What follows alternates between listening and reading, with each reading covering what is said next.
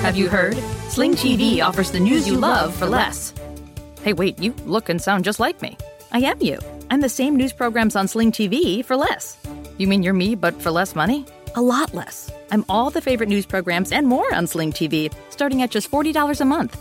Everything great about me, but for less money? Which makes me greater, don't you think? Get the news you love and more for less. Start saving today. Visit sling.com to see your offer. You can support this podcast at patreon.com slash partners in crime media. This week's Law and Order Marathon winner is Denise Perkins of Virginia Beach, Virginia. Denise will get a marathon decal showing she watched 26.2 hours of her favorite crime show. To be next week's winner, sign up at lawandorderpodcast.com. I'm Kevin Flynn with Rebecca Lavoie and Brittany Leonigay, and these are their stories. You think you know who did it, but you don't know who did it. Law and order, law and order,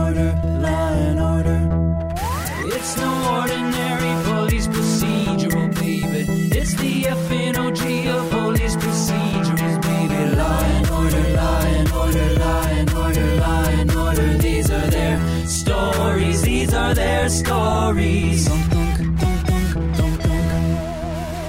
Welcome to These Are Their Stories, the podcast about network TV's most enduring crime franchise and the real life cases that inspired their shows. I'm Kevin Flynn. Each podcast will break down an episode from either Criminal Intent SVU or Original Recipe. And today we're looking at Special Victims Unit Season 1, Episode 12 Russian Love Poem. Do you think that there was a reason that the killer sodomized your husband with a banana? He was allergic to bananas. Joining me to do that is true crime author and the host of Crime Writers On and Slate's Mom and Dad Are Fighting podcast, Rebecca Lavoie. Hello, Rebecca. Privyet, Kevin. Is that Russian for something? It's like casual hello in Russian. I just like- learned that on the internet like two seconds so ago. it's like Russian for sup. Pretty much. Rounding out our panel is our special guest from the D20 Dames podcast. It's Brittany Leonigay. Liana Gay. It's perfect. You got it. You nailed it. Sounds beautiful. It's not Russian, but what can I do? You're on an all female Dungeons and Dragons podcast. So, what is the appeal of listening to other people on a podcast play a role playing game? That's a great question. So we try to say that it's storytelling powered by D and D. Um, so if you don't know anything about D and D, definitely listen. It's Please, please tell us because my son plays and I am like confounded whenever he talks about it. So you just feel free to just tell us. Please tell us. About D and D. Yes. Yeah, yeah. Encapsulize it in one minute. yeah. It's uh, it's an ancient game uh, for, for for your son probably. it's From the probably 80s. vintage for him. Yeah, exactly. yeah, it's making a big comeback, and it's it's interesting now because you can play with anyone at any time. You don't have to be sitting around a table, um, you know, in a basement. Uh, your mom's basement is the the cliche, um, but yeah, there's a lot more people getting into it. The um, the female community, the queer community. There's like lots of really cool podcasts you can listen to that are just you know people playing D and D, but you can get a lot of um, cool stories and characters, and yeah, it's it's a lot of fun. It's a lot of fun. now, what SVU characters do you think would make good D and D characters? Oh, that's a great question. Um, I think probably Barba would look good in a lot of D and D outfits. Um, Agreed. you know, I can see him wielding a weapon. Wearing a breastplate. Yeah, definitely a breastplate. Yeah, yeah, yeah. See Yeah. Cragen with a little crown, kind of. Cragen, who ages Oh, backwards, yeah. by the way. Yeah. This Oh, episode he's is a a great wizard. example. Right. Like, episode, this is season one, right? That we're talking about? Yeah. He legit looks older in this episode than he does like in season 17. It's un- unbelievable. Now, Brittany, of all the franchises, which two cops are your favorite detective team? Favorite Law and Order detective team. This is tough. I mean, I have to do traditional Benson and Stabler. I will loop through Benson and Stabler seasons over and over again, and I don't try. I try not to cross the no Stabler threshold, um, even though I've seen every episode. But there's something about their their chemistry that's just. They're both broken in ways. It's just great. They're they're fantastic. And do you have a favorite prosecutorial team? Favorite Law and Order district attorney prosecutorial team. Oh yes, I am an Alex Cabot fan uh, forever, and she keeps coming back, which is great. I'm still holding out that she'll just keep returning. She could, they could kill her off and maybe just keep coming back. She's fantastic. But I think real. they I think they actually did that and Yeah, she came back. They, they did, but real question like, what the hell else is Stephanie March doing right now that she just can't come back and be on Law and Order? right forever. She's not making dinner with Bobby Flay. Like, why do we have this like discount Chicago PD dude? We could just be, have Alex Cabot back. I'm sorry, Stephanie March, if you're listening to this, which I'm 100% sure you're not. What else are you doing that you can't just come back to SVU right now? Because that would be so amazing. And she comes back like flawlessly. Like she she rolls right back into it. She's in the character. She's it like it seems like she's taking some kind of class where she's, you know, keeping her SVU-ness up while she's not on the show. So she might as well just be on yeah, the I think show. she's, that taking good. uh, professional uh, development credits. You know, like continuing education credits to, to keep up her character. In being Cabot. Yeah. All right, now let's take a look at the first half of this episode SVU Season 1, Episode 12 Russian Love Poem. Rich mom and daughter enter their quiet home to find dad dead, wearing a leather bondage suit, and yes, a banana shoved up his ass. Yeah, whoever, whatever. They still didn't have to shove a banana where the sun don't shine. That's just rude. I'm just saying it was disrespectful, not homicidal. Pretty symbolic. I'll say. No, no, I know where John's going with this. Whoever inserted the banana Knew that Harlan was allergic. he, she might not have meant to have killed him. I mean, it's pretty hard to get an allergic reaction out of a dead man. Andrew Harlan's wife says her husband fucked everything with a pulse, male or female. SVU detectives track down all of Harlan's lovers, including a bi-curious ship captain, a free love blonde sleeping with both dad and son, and a male porn star named Bulldozer. Hmm. A fingerprint at the crime scene points them to Sonia Petrovich, a Russian nightclub singer and high priced prostitute who gives a fake story about being in Harlan's house. Documents show Harlan was suing a different Russian prostitute named Katya for $2 million to recoup the costs of making her a kept woman. Munch takes a call from a panicked Sonia. She spoke perfect English, but when her life is in danger, apparently she can only speak Russian. Right.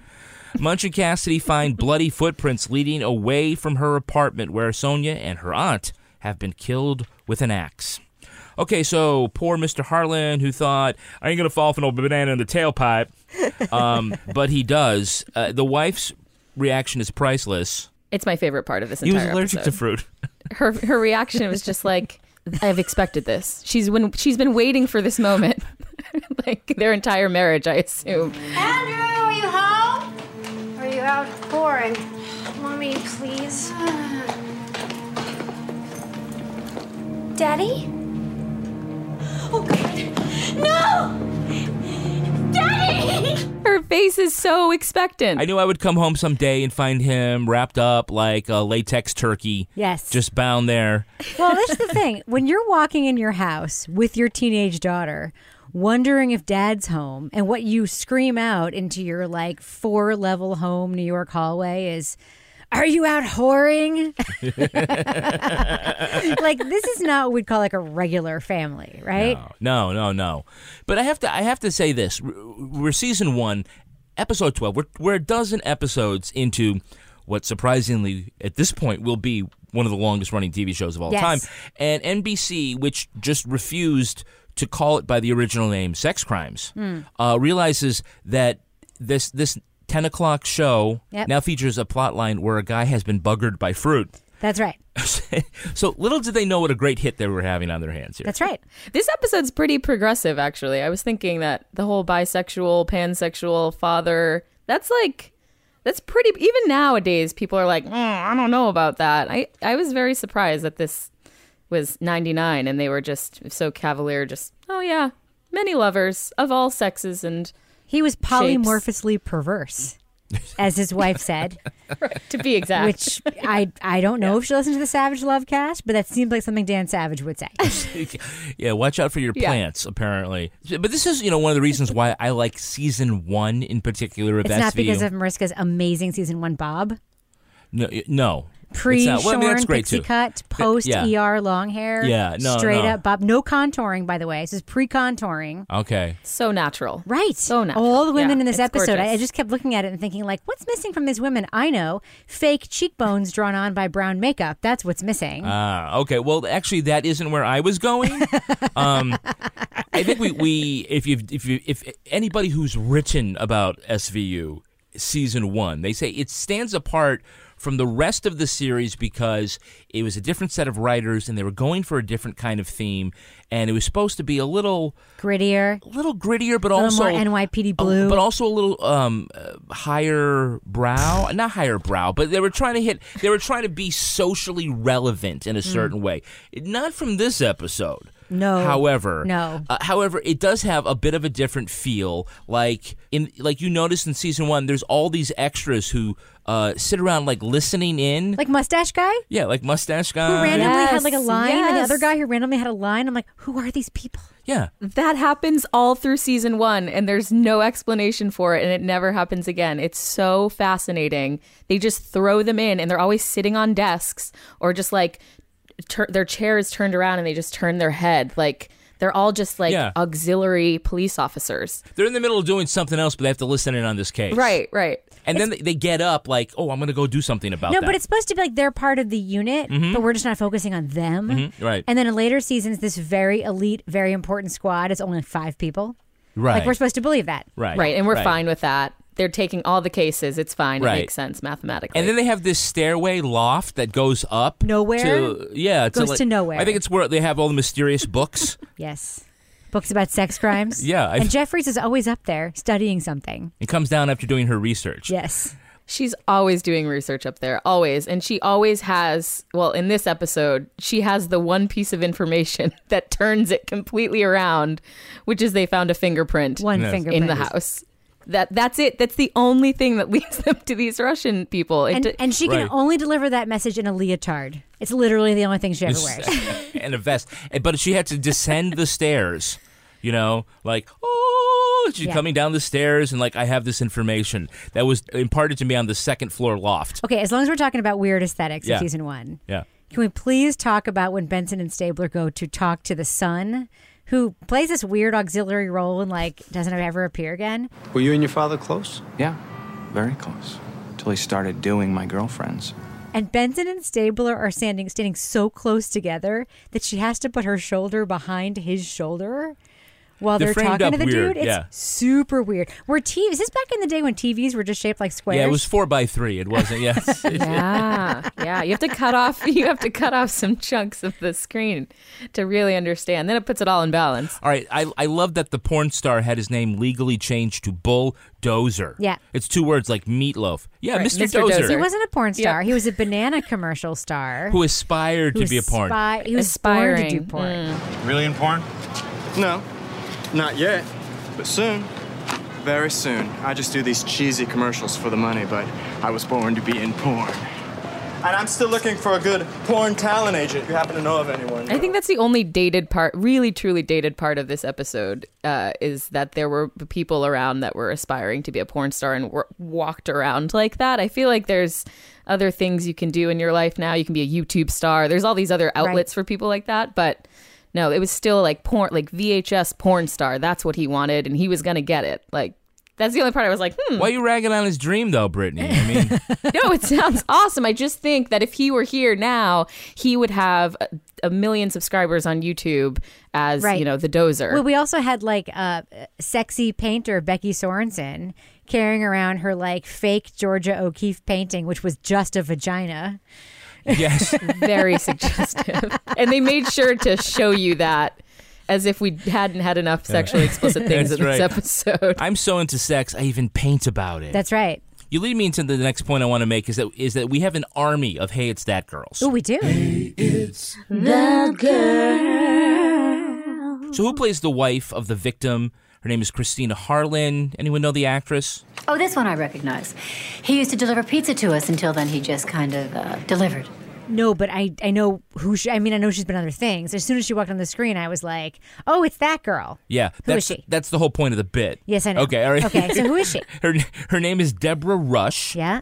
She plays Piper's mom in Orange Is the New Black, Oh, okay. and she's also interested. She's also married to Chip Cronkite, who is the son of Walter Cronkite. Well, nobody knows who Chip Cronkite is. It's just I'm Brittany. I'm just trying to impart some facts here. Can you back me up that that was interesting? That's a fun fact. I'm w- f- trying to figure out ages there. Like Walter Cronkite's son, and then she's probably old. Yeah, I yeah. don't know. All right. I just got I, just so you know, I'm turning my microphone away from Rebecca so I can talk directly to you, Brittany. Um, Perfect. Could you give me the name of the actress who plays their daughter Emily? Oh, mm, no, I can't. But I had that moment. I had the moment Yeah. of this bit. Yeah. Okay. Well, her name is Allison Munn. Yeah. And she played Ah. Lauren on One Tree Hill. Daddy said that if anything ever happened to him, he kept all of his personal stuff in the secret drawer in his desk, and he told me where he hid the keys. Oh. And also Tina in What I Like About You. No, One Tree Hill is recognized her from for sure. She's not blonde though in that. I think this part was stupid in the show. Like I loved my daddy, even though he was a pervert, and we all knew it. And I hated my mom for saying that daddy was a pervert. It Made no sense. my daddy told me about his secret drawer where all of his private stuff was, just in case anything ever happened to him. Look what I found there. As she twirls her hair, it's some legal mumbo jumbo. I don't know. Maybe you can make some sense out of it. Was this during the writer's strike? This episode? No. No. Okay. About about let's talk again about Becky, uh, who was the the oil painting paramour. Yep. I think you're thinking about this the wrong way. How so? Andrew wasn't into monogamy, not even serial monogamy. Anyone know the actress's name? Nope. Okay, that's Melissa Sage Miller. Mm-hmm. And she will return to SVU in season 12 to play ADA Gillian Hardwick. Oh my god, that super short-lived, like light redhead ADA. Yeah. In the year and like the, in that sort of era where like everyone had red hair and they kept getting their throats cut by Russians. I know exactly who you're talking about. Yeah, right. Okay, well, she was part of that three season spiral of ADAs coming in and out. Yeah. They included Christine Lahti, Mhm. Sharon Stone, Got her throat cut by Russians, by the way. Harry Connick Jr. and uh, her character uh, Hardwick came in she, immediately following one episode uh, ADA Mikka Von. Paula Patton. Yes, exactly. Yeah. So why do we think there's so many like misfires between Cabot and and Barba? I I honestly think this show could not find its footing with like a lawyer that mattered. You know what I mean? So I do think that like in Law and Order Original Recipe, it was like they had Jack McCoy and whoever like the lady was, was Jack McCoy, and they knew that like who the lawyer was mattered. They figured that out. And on this show, it was like they kind of started off that way, but then there was. eh, Here's the thing I've always wondered: like, if they have an actress who's like so terrible that she's only in like three episodes or whatever, why not just redo those scenes with the one that you ended up with like later in the season? It was it's very strange to me, that sort of revolving door. Yeah. I think that I think that the ADA thing takes time. You kind of have to seed it, you know, and you can't just say like, let's try three episodes and let's see. It needs like they don't get as much backstory, so you don't learn about them. You don't have feelings for them. But if you give them, you know, six, seven, eight episodes, then you start feeling. So if you don't invest in them, Right. then you're not gonna get you're not gonna get a long running uh, ADA. I, I wasn't convinced Barba was gonna. Me you know, be on for neither. that long either. Me But neither. then he grows on He you, does. and then you're like, "Don't ever leave," and then he breaks your heart. So, you know. More suspenders, please. More Paisley suspenders. This episode kind of bounces around quite a bit. It keeps moving from scene to scene, and I think it's kind of hard to keep track. I don't know. I had a hard time kind of keeping track of where we're going and what's important. Hmm. It's a tour of New York City. We've got several scenes that take place in different parts of Brighton Beach, which, by the way, I learned a lot about Brighton Beach. So did I. Apparently, there's a boardwalk that looks just like Coney Island, and there are like Russian cafes Right. along that boardwalk. Mhm. There's Yep. the bath, whole bathhouse situation, which is that in part one or part two? That's part one. But there's the whole like going to like all these Upper East Side locations, and then there's a lot of just locations. So the trail brings them to like the most ridiculous Turkish bath in New York. Russian, Ru- it's a Russian Turkish bath, right? Isn't that something?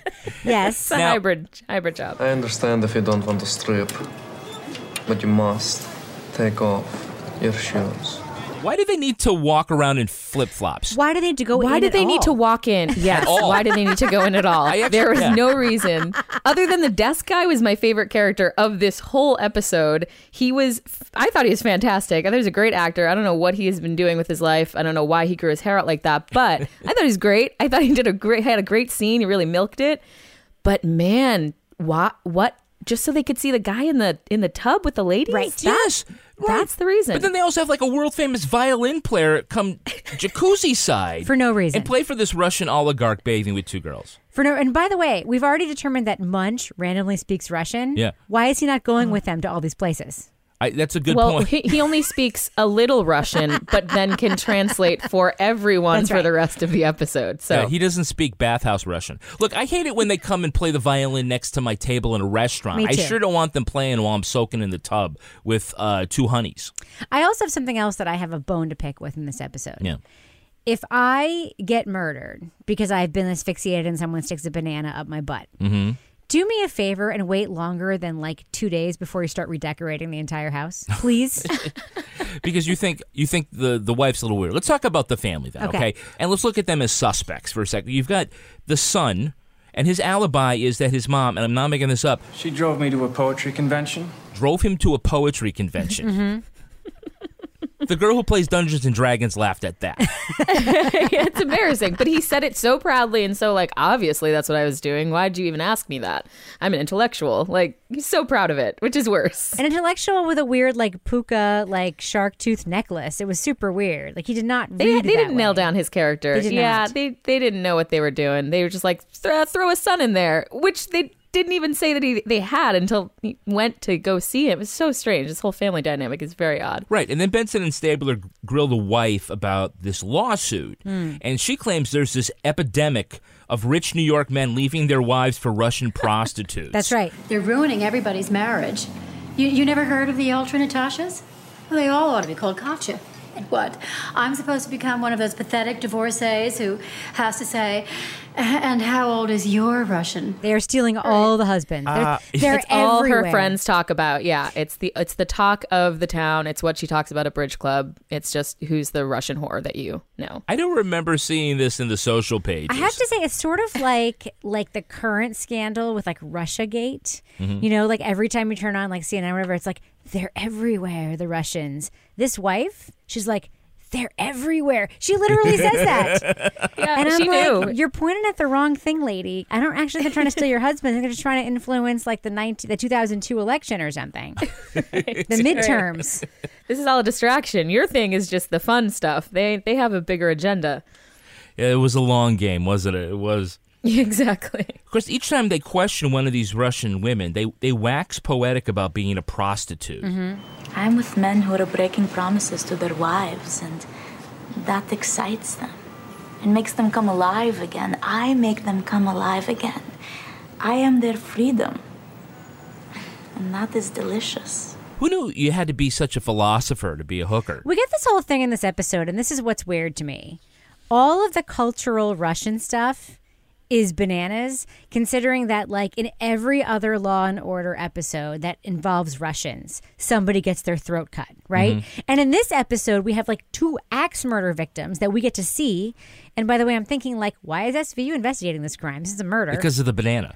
Not an axe, not a Banana, not a sex because of that banana, it's and the then whole at one thing. point in episode, Mariska even says like, "I investigate murders." I'm like, "No, you don't. You're a sex crimes cop. like, did you forget what your job title is?" You go after rapists, not murderers. Anyway, uh, yeah, there's this whole like waxing poetic about like Russians who use sex as currency and prostitution is like uh, a coveted profession because you know the value of love and sex, and it's just like, I what are men. you talking about? What are you talking about? That's what the, the bathhouse guy said at the, at the yeah he said you know here prostitutes are you know terrible people and you want to stay away from them but in Russia oh in Russia they're at the top of the social chain. It's like all right let's go. Let's go to Russia. It sounds awesome.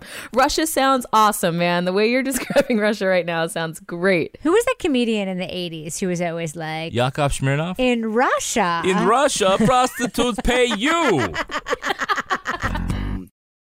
Can we just talk for a second about Munch's four-second phone call? Да. Тише, Давушка, тише. Мы будем скоро. Мы будем скоро. Да, да. There's definitely a trope on Law and Order of phone calls taking like, four seconds. Four seconds. Bang and on then the phone. getting Uh huh. way too much information for it to be four seconds. Right. Apparently, in four seconds, uh, Munch learned that Sonia was super scared and she was at her apartment and blah blah blah blah blah. Maybe an axe murder outside the door. Hangs up the phone. They go there and it's a murder scene. That phone call was way too short for all that information. Yeah, Brittany. I mean, for somebody, for a woman who was able to give this great soliloquy about the benefits of being a uh, a prostitute in English, right. Now her life is in danger, and she can't find two words to put together. She has to resort to Russia, Russian. Of course, she's dialing directly into the, the unit, right? She, it's not nine one one. Right. That's why they report to that scene because she calls SVU. So they tie that little hole up, I suppose. But I'm I take more issue with the fact that Cragen asks if Munch or says that Munch speaks a little Russian and then Munch speaks all the Russian That's apparently. Right. That's right. All every word understands everything anyone's saying, can translate anything at all. У было несколько у меня есть. Yeah, she had a few and he has a picture. Они все, все такие красивые. Like her, they're all, they all look like models and talented like her. And, uh, with вот Катя, самая близкая ее friend Katya. Okay, but we'll put that aside. The other part of this whole phone call thing is that apparently it took them hours to get there because by the time they got there, an old lady was cleaning up the stairs already. In a, like a babushka. Yeah. Yes. But the odd thing was that she started cleaning like the ste- the footsteps farthest away had the Right. least amount of blood. And they weren't even like, Like, I would have done the chastising her. messier Where are the first. scene of crime people? Where are they? Right. And I don't understand why she they even put her in that scene because it wasn't like they were later going to say, well, if that woman hadn't corrupted the crime scene, we could have gotten this and that. No, there was none of that. There was no reason to have that woman there cleaning up the footprints other than to have me upset that they took so long. I think Like- it was because they wanted to show an old lady wearing a kerchief scrubbing. Right, like, they were checking like, Oh, this some is really boxes. Russian It's here. very. yeah. All we had. Right. The only thing missing was like a bunch of dolls living inside one another. Have you heard? Sling TV offers the news you love for less. Hey, wait, you look and sound just like me. I am you. I'm the same news programs on Sling TV for less. You mean you're me, but for less money? A lot less. I'm all the favorite news programs and more on Sling TV, starting at just $40 a month. Everything great about me, but for less money? Which makes me greater, don't you think? Get the news you love and more for less. Start saving today. Visit sling.com to see your offer. All right, now let's take a look at the second half of this episode. A distraught Russian man named Alex walks into SVU to confess to Harlan's murder, jealous of his relationship with Katya. But he screws up the details of the crime, so Stabler and Benson cut him loose. They finally track down Katya, a high end prostitute who is just way too cool for school. If you're not at our office by 9 a.m., immigration will be at your house by 9.05. That I can personally guarantee you. This is America. You can't do this. Sweetheart, let me let you in on a little secret. Cops are the same everywhere. Okay, but could we make it noon? I'm not what you call a morning person. I don't even know if I'll be home by nine. And only has one button on her shirt. That's right. Katya's hitting on Stabler, leaving a trail just like a snail. Ew. Uh, she admits that she and Sonia went to Harlan's house to tease him. They tied him up and pegged him with a banana to tease him, but she swears she didn't kill him. The detectives talk to Sonia's boss and her uncle, who only speaks English when he's drunk. They both believe Alex killed Sonia because. Uh, nobody freaking knows at this point. Yeah, nobody knows. Uh, Nope. Katya agrees to wear a wire and a sting with Alex, but it goes wrong, and he is cornered by the cops. Alex takes out all the bullets of the revolver except for one and spins the cliche. I mean, he spins the chamber. As he Wait, in Russia they just call that roulette. They just call it roulette. They- As he repeatedly dry fires the weapon into his chest, he explains that he brought Katya to America, but she broke up with him. He strangled Harlan because he was jealous and chopped up Sonia because they needed something big for the end of Act Two before the commercial break. And then, of course, he shoots himself right at the end, proclaiming, See how lucky I am? yeah, Nothing can hurt me, not even this gun. Of course, we knew he was the dead right that's there. right. That's right. All right, so they, they tell you that you're in the Russian part of Brighton Beach because we go from the Moscow restaurant Mhm. to the Moscow Cafe. Yes. That's apparently all America would know and about apparently Russia. Russians, I call totally call bullshit on this. Drink horseradish flavored vodka. Bullshit. They just drink vodka. Everyone knows flavored vodka was made for Americans, and Russians do not like flavor in that shit. Even I know that. Brittany, did you get the sense that, yeah, this is really Russian, this neighborhood? Oh yeah, just ooh. I just had. I mean, aside from the, aside from the the terrible Russian accents that were just littering my ears the entire time, I just assumed everything was Russian. I thought the police station turned Russian in this whole episode. Just they they they just put a skin on this whole episode. Russia. Everyone's smoking when they're not supposed to be. Like every Yeah. Russian Yeah. character has to be told that you're not allowed to smoke Okay. here all the time. Uh, okay, That's sorry, or not. Yeah. now Alex comes in. He makes this big show of his fake confession. Why? Uh, well, I think he's trying to throw him off the track by why- intentionally giving them a bad. no. Well, I don't know. Well, I mean, why are you epi- asking me why? Well, here's my question. It was just stupid, right? Right. Yeah. It was stupid, but, but not as bad as this. When he's told about Sonia's murder, he goes, "No, no, how tragic! How tragic!" Kind of like, kind of like when Katya is told about. it, She's like, "Yes, I heard about that." now, do you think this character Alex was tipping his hand, or was this just really bad acting? I thought he see I I was confused. I assumed he d- he had been involved in both crimes, so I was not sure why he was saying that he had done one but not the other. And then I was I was basically on his side because I was so confused. He basically did exactly what he was probably trying to do is confuse the hell out of everyone because I had no idea where this was going and why he even showed up. So This guy can barely speak English. He's a discount Hugh Jackman of like the greatest degree. Uh-huh. No, it was like they changed. I think this is what I believe that they like just sort of rewrote it and changed something, and they already had that scene. It felt very disjointed. The whole thing felt like an editing mess that was cobbled together to me. Um, so I don't know what the Russian translation for femme fatale is, but I think it's Katya. is it? I well, it she is right. I mean, isn't she it's like faux femme fatale. Faux femme fatale. It's like so ham fisted. What's your take on her?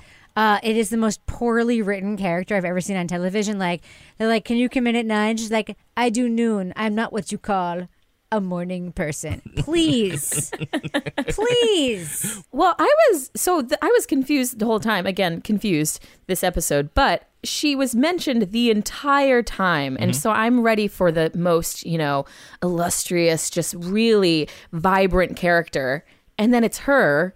And I was just so let down by her character in general because they built me up. Like she didn't she didn't come in until like the third to last scene, and that was it. Like that's Katya this whole time. Everyone's talking about the famous Katya, and that's who it is. I want Sonia. Bring Sonia back. You can't. She's dead. She's so dead, but more interesting. There's one thing I loved about Katya. What? Girl knew her damn rights. Am I under arrest? Not yet. Oh, then I think I say no. I'm all dressed up. She knew her rights. Right? Like they went to that play, a party or whatever that she was at with her French twist.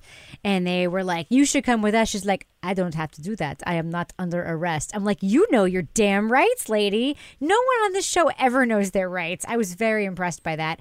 And that's where it ended. And that's where it because ended. Because she literally only knew how to do one button on her shirt. And that was very disappointing. but I guess this is probably the one and only time like a female suspect throws herself at Stabler. you want to make love to me? Tell you what, why don't you just start answering my questions, okay? Only if you answer mine first. Huh? And what's that gonna cost me? Oh, I am too expensive for your detective salary. And I don't take money. No, you just take husbands.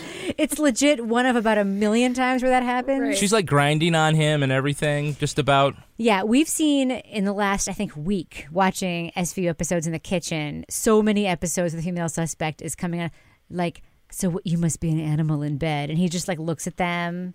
And you're just like, Stabler has the amazing ability to not get a boner at work because it just never happens. He always gives him that look like, come on, please, come on. So I don't think he can get a boner at home either. So, um, Have you seen how many kids he has? I think he eh, can. well, he has four or five times apparently his life. That's what this episode didn't have, by the way, Stabler Family Life, which season one is riddled with. And I was really upset that there is no, like, somehow this Russian thing tied into something like Little Dickie's soccer game. You know, they, they Yeah. always tied, Kathleen. yeah, Kathleen's having a hard time at school. Uh, You know, they always try to tie in this terrible sex crime to what's happening in his house f- just for season one and two, basically. Yeah, that's the problem. You're right. It's like, oh yeah, here's a murder. It's like, oh my family. It's someone's killed. Oh my family. No, like, it's I- like, oh someone had a banana. Oh my. Well, okay, no one in my life. Dickie had a likes banana for breakfast. Yeah, oh, I'm Right. scared. So they have Katya do this sting, right? She goes to Alex while wearing a microphone attached But doesn't to button bra. any more buttons in her shirt. But she's still wearing the it blouse with literally one sticks button. out the whole time. Which maybe could be why the operation didn't go very well. Maybe. yeah. It could be. There's another reason why maybe it didn't go very well. They have the microphone on Mm-hmm. Katya with her one button. Mhm. They go to this like Russian place where they think a guy killed two people with an axe plus strangled something somebody and shoved a banana up his butt. Mhm. They get her to get him to say what he did. They're sitting in a van and then they say, "Let's call for backup." Yeah. Do, do you Oh, guys wait. not know how an operation works? Like We forgot a thing. be there. Jesus, Oh my- Benson and Stabler. Oh my god, this actually works. What are we going to do now? also relying on Munch again, who only speaks a little Russian, to be the sole translator for this sting operation. Not Yeah. getting in a single professional who could have actually told you what they were saying. Instead, Munch was like, uh, I don't know. Sounds like, uh, oh, we better get in there. It sounds bad. Call backup. Like, what could have gone so much better. Benson says to Katya, the sex cop, the sex crimes cop who's supposed to be super empathetic to like women in like downtrodden situations, who legitimately was defending prostitutes earlier in the episodes. She says to Katya, Who are you? Some sex machine with a cash register between her legs? Between your legs, yeah. You think this is Oh, good man. judgment these cops are showing? Brittany, she's she's slut shaming. I mean, it's it's Olivia Benson slut shaming. It's again, I have to chalk up some of this stuff to season one, you know, footing issues because they would have never. That's it. Totally uncharacteristic. Now, at the end of the episode, they have Benson and Stabler. I'm sorry, I can't even with this. You can't even, huh? They- Yeah. They, walk away with this really cheesy voiceover conversation about What a mess. Blowing people's heads off because of some vodka induced third rate notion of tragedy. That's a lot of crap. And for this, they come to America. Um, it wasn't supposed to be voiceover. We were supposed to believe it was them actually talking, Right, walking, down the Brighton you know, Yes. boardwalk. Sunset, yeah. But it That was would have certainly an never- afterthought, right? No, that would have never happened in any other season. That se- that whole episode would have ended with Katya kind of walking back with her, you know, mic wiretap exposed, and then it's just blackout. Like I thought it was going to fade out there and end, and was so shocked that they came back on Brighton Beach. Unless they wanted us to remember that they were on Brighton Beach. I wonder if this Right. episode was sponsored by Brighton Beach. Right. I don't yeah. understand. the Chamber of Commerce. yeah. Right. Oh, I I just figured out what could have actually made that last scene better. Is they're, they're like walking away. The guy with the violin from the uh, the, the Turkish bath could the have been playing. Russian playing. bath. no, like- it's, it says Turkish bath. It doesn't matter. There were I- all Russians yes. in there. Have you heard? Sling TV offers the news you love for less. Hey, wait. You look and sound just like me. I am you. I'm the same news programs on Sling TV for less. You mean you're me, but for less money. A lot less. I'm all the favorite news programs and more on Sling TV starting at just $40 a month. Everything great about me, but for less money? Which makes me greater, don't you think? Get the news you love and more for less. Start saving today. Visit sling.com to see your offer. Sling. In a fast paced world, every day brings new challenges and new opportunities. At Strayer University, we know a thing or two about getting and staying ahead of change. For over 130 years, we've been providing students like you with innovative tools and customized support. So you can find your way forward and always keep striving. Visit strayer.edu to learn more. Strayer University is certified to operate in Virginia by SCHEV and has many campuses, including at 2121 15th Street North in Arlington, Virginia. All right, let's take a look at the real life story that inspired this episode. It's time for Ripped from the Headlines. You think you know who did You it. think you know who did it, but you don't know who did it. you don't know who did it. Rip from the headlines. The key to the plotline of this episode is the Russian mob and its practices of human trafficking. While crime gangs existed in Russia since the time of the Tsars, organised crime flourished under communism in the Soviet Union. Political prisoners who had been allies in the gulags formed their own mafia, operating a thriving black market at odds with the oppressive government. Russian criminals would later set up shop in over 50 countries. In America, Russian mob activity was concentrated in Brooklyn in a section called Little Odessa, Like their Italian counterparts, Russian gangsters dabbled in illegal gambling, protection rackets, drug trafficking, and prostitution. The Russian gangs who kidnap women for sex are often small, making it hard for law enforcement to disrupt them. They sell the women to larger gangs for use in brothels, casinos, and restaurants. The FBI says there are 6,000 women from the former Soviet Union working as prostitutes in the United States. Law enforcement officials in Moscow say there's no evidence criminals of Russian descent are operating internationally. However, many watchdog agencies say mafia corruption is rampant in the Russian government, and in the past, several ministers have been implicated in human trafficking rings.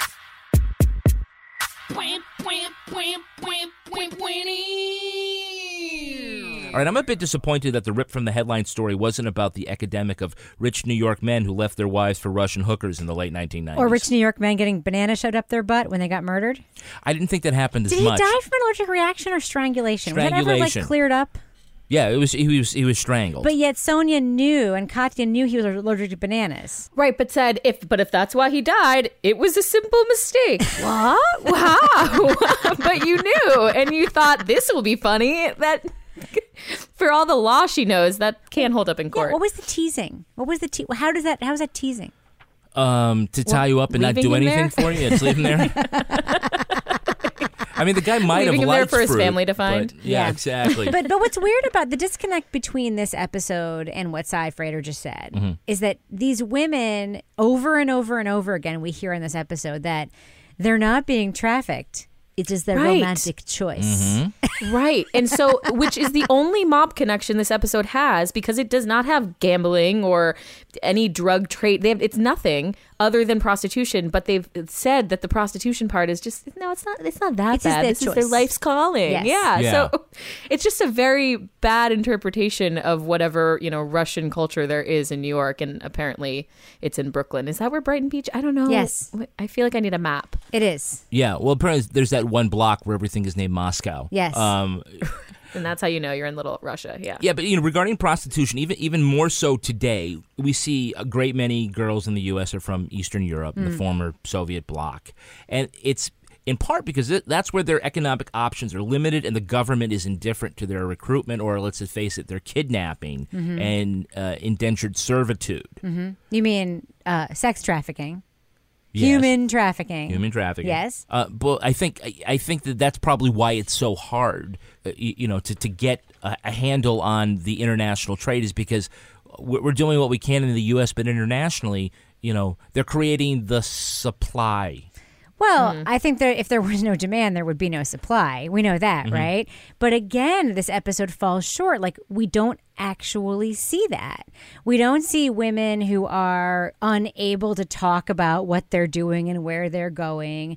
This episode, if that's what they're trying to do, it falls incredibly short because we see Sonia, who sings at a club and also works at a different club and also cleans people's houses and also hangs out with her friends. It's like it's like a brotherhood of women who like to have sex and also do it for money. Like there's none of that sort of like you're doing this because you don't have any other choice. They say that in the SVU squad room, but none of the women in this episode actually like that, that isn't actually what's going on. It, it really falls flat. Brittany, are you are, are you with Rebecca that this isn't an accurate depiction of Russian prostitution?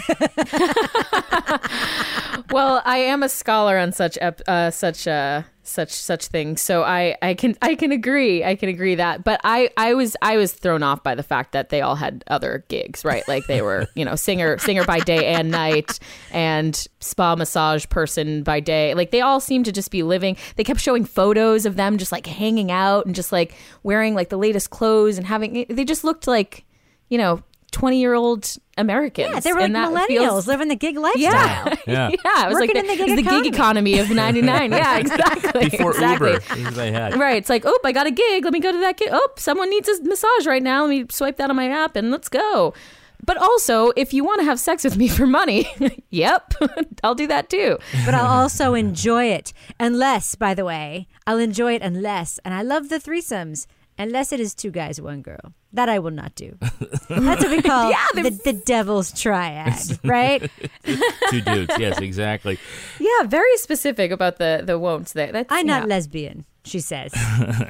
okay, well, look, more than prostitution, the number one kind of human trafficking in Russia is forced labor of men and children for things like factories and mines. Uh, that's really depressing. Why Yeah. are you bringing that up right now? Well, because we, we associate human trafficking with just prostitution. no, But- I but- don't. I mean, but human trafficking is also about like having a, a cleaning person who lives at your house. It's also about you can be in the suburbs, and if there's just a person that seems to live with that family that seems to do a lot of the work there, they could be a victim of human trafficking, right? Brit- yeah, Brittany, I want you to know we don't have a, a Russian slave maid in our house, in case Rebecca was starting to intimate that. I'm just taking notes here. Our kitchen would be cleaner if we did, by the way. Now, Rebecca, we have our own children enslaved in producing our podcast. How is this any different? Um, I pay them, A. And B, they also get a place to sleep that is not a closet under the stairs. So it's not the same at all. Uh, okay, you say that. that is going to do it for us. We want to thank our guest, Brittany Leonigay. How can our listeners follow you online, Brittany? Uh, you can find me on Twitter at Brittni Leigh. That's B R I T T N I L E I G H, all spelled very weird. And you can also follow D20 Dames on Twitter and Instagram and Facebook. Um, and yeah, check that out if you want some ladies playing D and D. And Rebecca Lavoie, how can our listeners follow you? Uh, you can follow me on Twitter and Instagram at Reb Lavoie. And of course, you can always listen to our other podcast, Crime Writers On. And you can track me on Twitter at Kevin P. Flynn. You can also tweet to us at Law and Order Pod or follow us on Instagram at These Are Their Stories Podcast. Our newsreader was Cy Frater. Our theme music was composed and performed by Uncanny Valleys. Content assistance from Travis Roy. Lily Flynn handles promotions. And we welcome back to the podcast factory Henry Lavoie from his recent assignment in Washington. To get ad-free episodes of These Are Their Stories a week early, sign up for Stitcher Premium. Get your first month free at stitcherpremium.com slash crime. All clips in this podcast were used in compliance with the U.S. Copyrights Act fair use exemption for criticism and commentary. Special thanks to the elite squad of the Law and Order Wiki community for preserving the evidence. If you want to know what episodes we're talking about in our upcoming shows, go to lawandorderpodcast.com. Sign up for our newsletter for a chance to be our next Law and Order Marathon winner. These Are Their Stories was recorded in the Yoga Loft above the bodega in Bay St. Louis, Mississippi studio and is a production of Partners in Crime Media. Partners in Crime Media. In a fast paced world, every day brings new challenges and new opportunities. At Strayer University, we know a thing or two about getting and staying ahead of change. For over 130 years, we've been providing students like you with innovative tools and customized support. So you can find your way forward and always keep striving. Visit strayer.edu to learn more. Strayer University is certified to operate in Virginia by SCHEV and has many campuses, including at 2121 15th Street North in Arlington, Virginia.